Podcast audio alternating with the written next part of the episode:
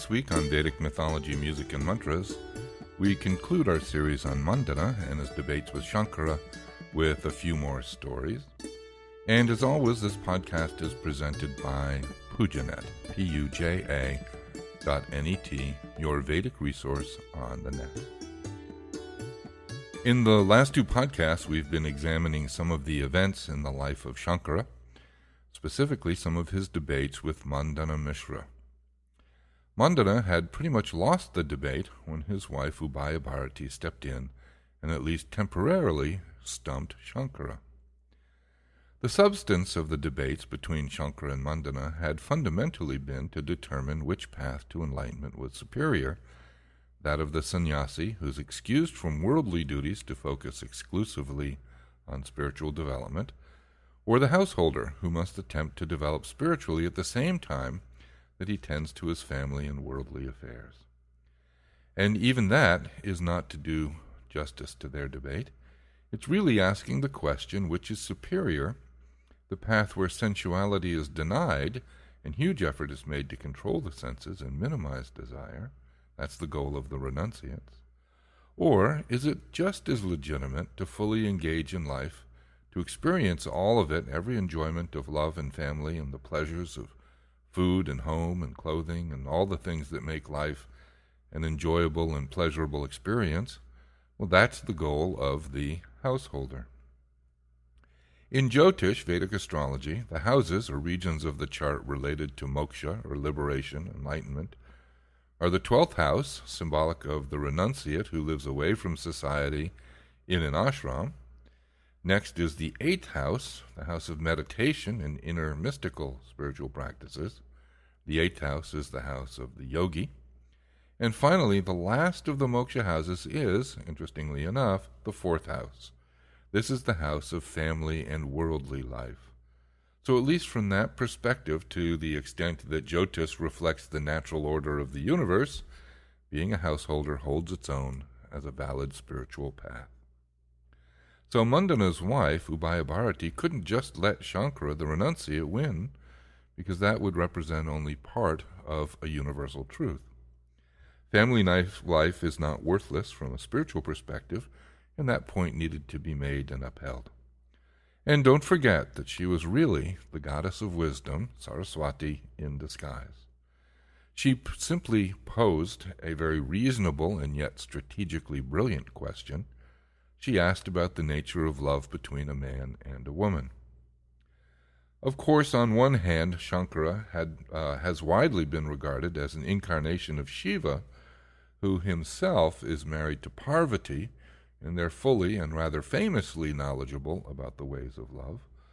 But had Shankara simply answered the question, then his status as a celibate renunciate would in some way be tainted Others would ask how he could know of these things unless he had been with a woman.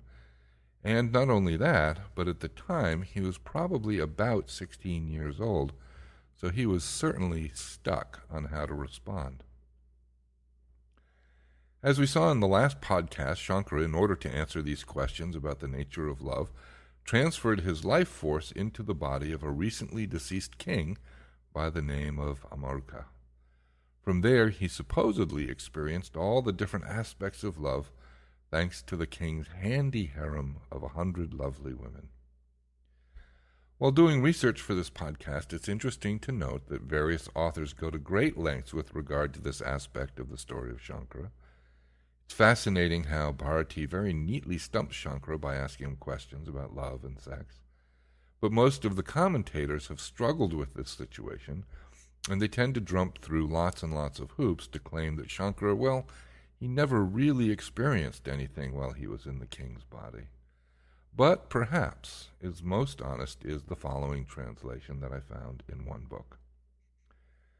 As the old king enjoyed the life with the beauties of the harem, pleasing everyone with newfound strength and mastery, he enjoyed the sexual acts in which the ladies cooperated wholeheartedly with nude buttocks jingling girdles, bitten lips, and cajoling words setting the pace. He realized for the first time that even the experience of sexual union is momentarily equal to Brahmananda, the supreme bliss, and one tastes the summit of happiness however briefly. As King Amaruka, he, he composed uh, a uh, hundred verses about the nature of love, each one being a little story. But there's a lot of scholarly doubt that Shankara as Amaruka was the author, although frankly, I think it's a whole lot more fun to think that he was. The Vedic, transition, uh, the Vedic tradition is an inclusive one, and it's said that it contains all knowledge. And given the amount of time and attention we all tend to give to love and relationships, it would be a shame to have that part of life left out. I wasn't able to find an English translation of Amaruka Shatakam. Instead, I found a book which attempts to summarize the verses without giving actual translations, and the summaries tend to be rather Victorian, with references to damsels, maidens, and horripilation, which, by the way, are goosebumps. And the summaries, while they tend to leave a lot out so as not to offend anyone's puritanical sensibilities, and one is left with the suspicion that the writing and the insights behind them are very humorous and insightful. And so maybe it's worth making an attempt to convey some of what Amaruka's compositions are like. So one verse discusses the power of a kiss between two lovers. Only those who have truly loved another have tasted the Amrita, the nectar of divinity. The gods churned the milky ocean with much effort to produce this Amrita, and even that is inferior to the moisture of the lips of one's beloved. The lover tenderly bites the lips of his mate in an act of kissing, and she squirms in mock pain, shaking the ends of her arms in distress. But her lover clings to her lips, rejecting the entreaties of the lady, who says, Please, don't do this, let me go. She produces a shrieking sound, and she protests mildly as if he has injured her, but it is not so. And a woman found traces of perfumed and colored oil on the chest of her lover, which in reality had rubbed off the breast of another woman with whom he had been embracing.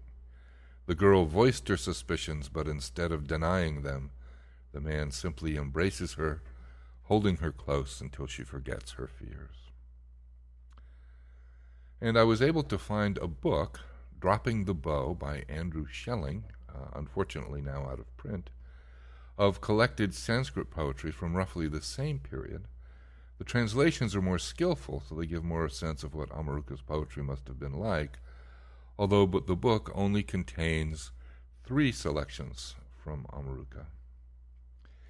Next morning, when a damn fool parrot right before her parents starts to mimic last night's cries of love, the girl leaps up, blushing, claps her hands to start the children dancing, jangle of her bracelets drowning out the parrot's call. And the second one. Through tears she saw mist and the clustering rain clouds. If you leave, her voice trailed, and she clung to my jacket scuffing the ground where she dug in. What she then did no poet's words command the power to tell. And the last one scarlet beetle juice spattered about, aloe paste dashed here and there in yellow streaks, richer stains, impressions of sandalwood oil, red footprints from the rouge on her feet, petals that have clung to her hair, have dropped in the scattered folds Every position a woman took pleasure from is told in these bed sheets. So, for our chanting selections this week, we begin with something for Saraswati, who, in her form as Ubaya Bharati, really sets this story in motion. I've selected the Saraswati Stuti from Yagnavalkyar because it's so different sounding with a very unusual rhythm and melody. Secondly, uh, since we're speaking of beauty and related subjects today, we'll hear the Lalita Astotram. Lalita is the goddess of beauty, and these are her 108 mantras. They're chanted very, very nicely and slowly, so you can hear and appreciate each one. And finally, I am playing a lovely rendition of Ardhanarishwara Stotram. Uh, it's sung with great playfulness and drama, very musical. And this is the form of Shiva that is half man and half woman, another reminder of the deeply rooted inclusiveness that's the hallmark of the Vedic tradition. And then that will be all for this week. Thanks so much for listening. We'll see you next time. अथ याज्ञवल्क्यकृतसरस्वती स्तुतिः। ब्रह्मस्वरूपपरमा ज्योतिरूपा सनातनी। सर्वविद्यादिदेवीया तस्यैवान्यै नमो नमः। विसर्गबिन्दुमात्रासु यदधिष्ठानमेव च। तदधिष्ठात्रिया देवी तस्यै नित्यै नमो नमः। व्याख्यास्वरूपा सा देवी व्याख्याधिष्ठातृरूपिणी यया विना प्रसङ्ख्यावान् सङ्ख्याम् कर्तुम् न शक्यते। कालसङ्ख्यास्वरूपाया तस्यै देव्यै नमो नमः। ब्रह्मसिद्धान्तरूपाया तस्यै देव्यै नमो नमः। स्मृतिशक्तिज्ञानशक्ति बुद्धिशक्तिस्वरूपिणी प्रतिभाकल्पनाशक्तिः। या च तस्यै नमो नमः। कृपाम् कुरु जगन्मातः मामेवम् हत तेजसम् ज्ञानम् देहि स्मृतिम् विद्याम् शक्तिम् शिष्यप्रबोधिनी। याज्ञवल्क्यकृतम् वाणी स्तोत्रम् ये तत्तु यः पठेत्। स कवीन्द्रो महावाग्मी बृहस्पतिसमो भवेत्। स पण्डितश्च मेधावी सुकवीन्द्रो भवेद्ध्रुवम् अथ श्रीललिता त्रिपुरसुन्दरि अष्टोत्तरम्। ओ श्रीललिता त्रिपुरसुन्दर्यै नमः। ॐ शिवशक्त्यै नमः। ॐ ज्ञानशक्त्यै नमः। ॐ मूलाधारैकनिलयायै नमः। ॐ महाशक्त्यै नमः ॐ महासारस्वतप्रदायै नमः। ॐ महाकारुण्यदायै नमः। ॐ मङ्गलप्रदायै नमः। ॐ मीनाक्ष्यै नमः। ॐ मोहनाशिन्यै नमः। ॐ कामाक्ष्यै नमः। ॐ कल्याण्यै नमः। ॐ कलावद्यै नमः। ॐ कविप्रियायै नमः। ॐ कलारूपायै नमः। ॐ कुलाङ्गनायै नमः। ॐ कालरात्र्यै नमः। ॐ कुष्ठरोगहरायै नमः कलामालायै नमः। ॐ कपालिप्रीतिदायिन्यै नमः। ॐ बालायै नमः।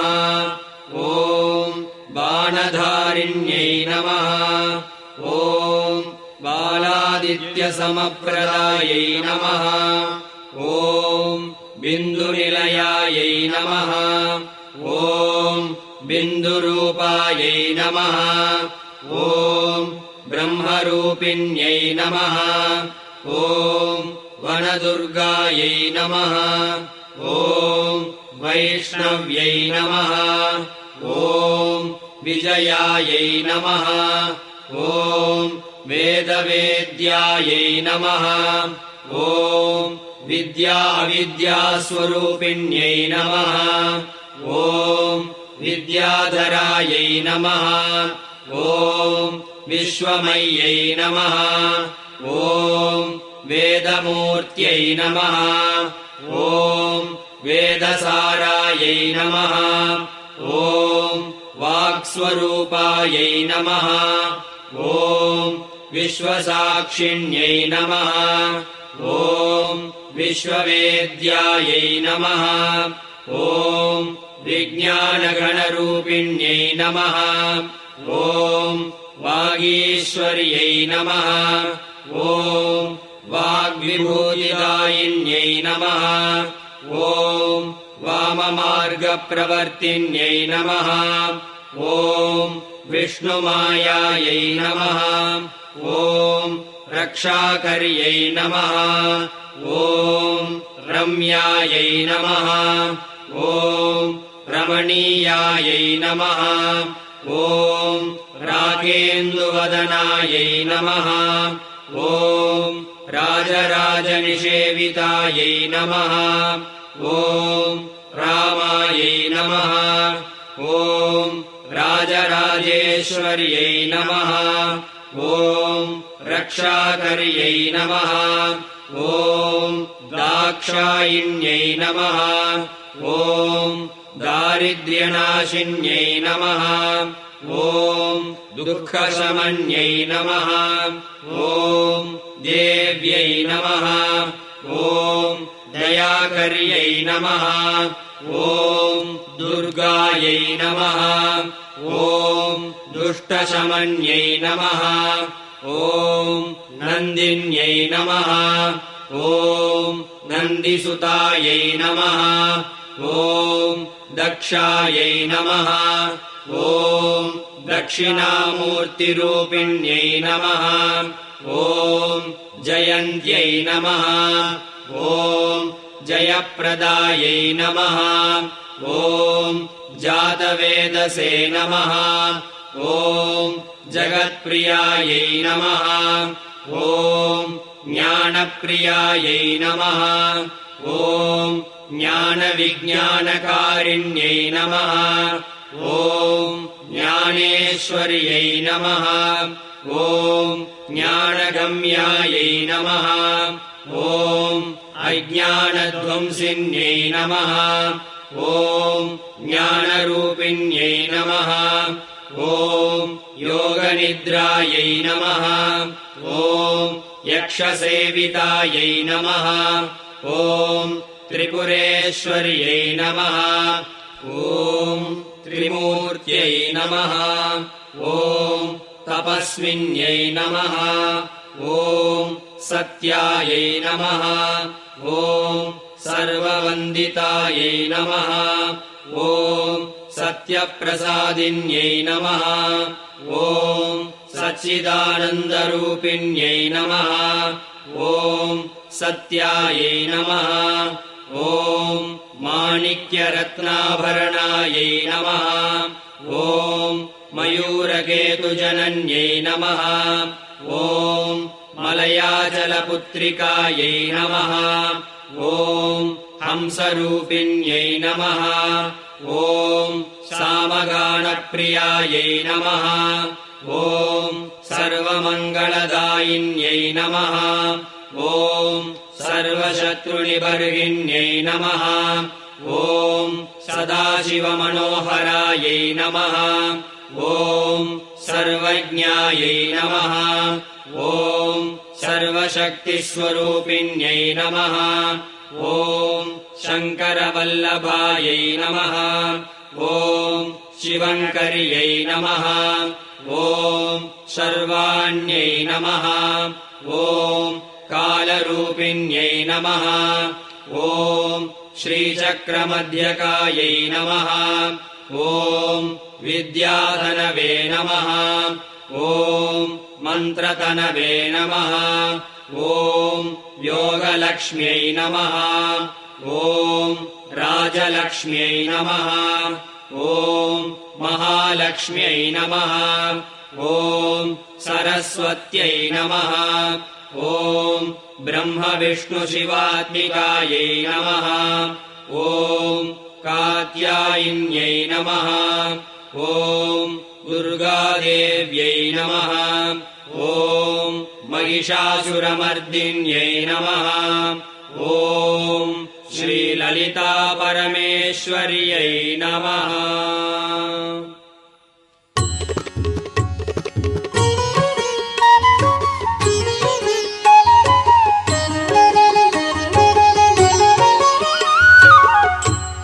चाम्पेयगौरार्धशरीरकायै कर्पूरगौरार्धशरीरकाय। धम्मिल्लकायै च जटाधराय। नमः शिवायै च नमः शिवाय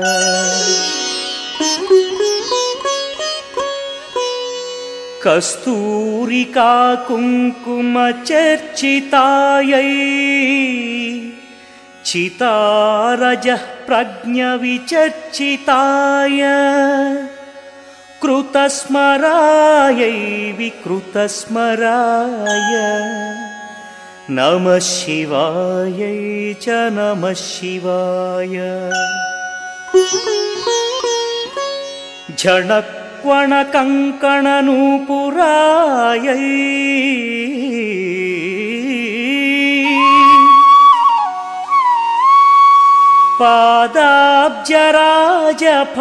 पादाब्जराजफणिनूपुराय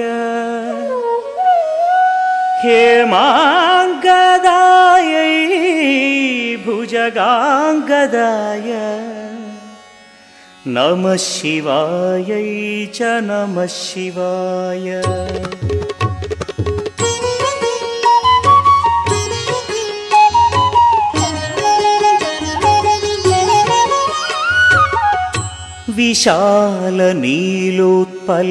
विशालनीलोत्पललोचनायै विकासिपङ्केरुहलोचनाय नमेक्षणायै विषमेक्षणाय नमः शिवायै च नमः शिवाय।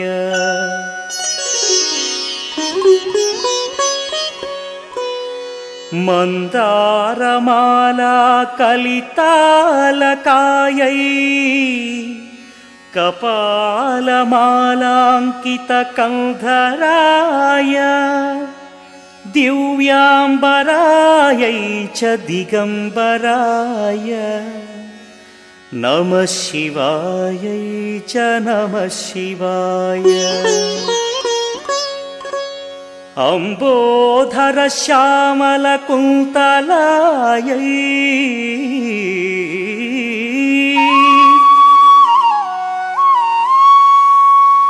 तटिप्रभातां रजटाधराय निरीश्वरायै निखिलेश्वराय। नमः शिवायै च नमः शिवाय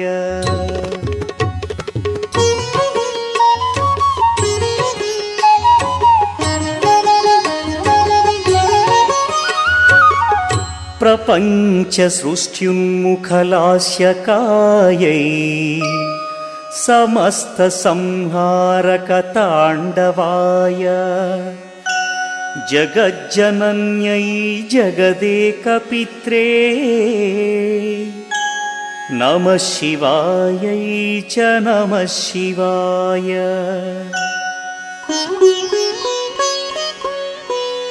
प्रदीप्तरत्नोज्ज्वलकुण्डलायै स्फुरन्महापन्नगभूषणाय चिवान्वितायै च चिवान्विताय नमः शिवायै च नमः शिवाय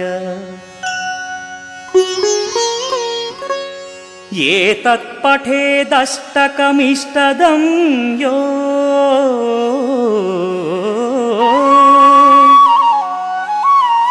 भक्त्या समान्यो भुवि दीर्घजीवी। प्राप्नोति सौभाग्यमनन्तकालम् भूया सदा चास्य समस्तसिद्धिः। भूया सदा चास्य समस्तसिद्धिः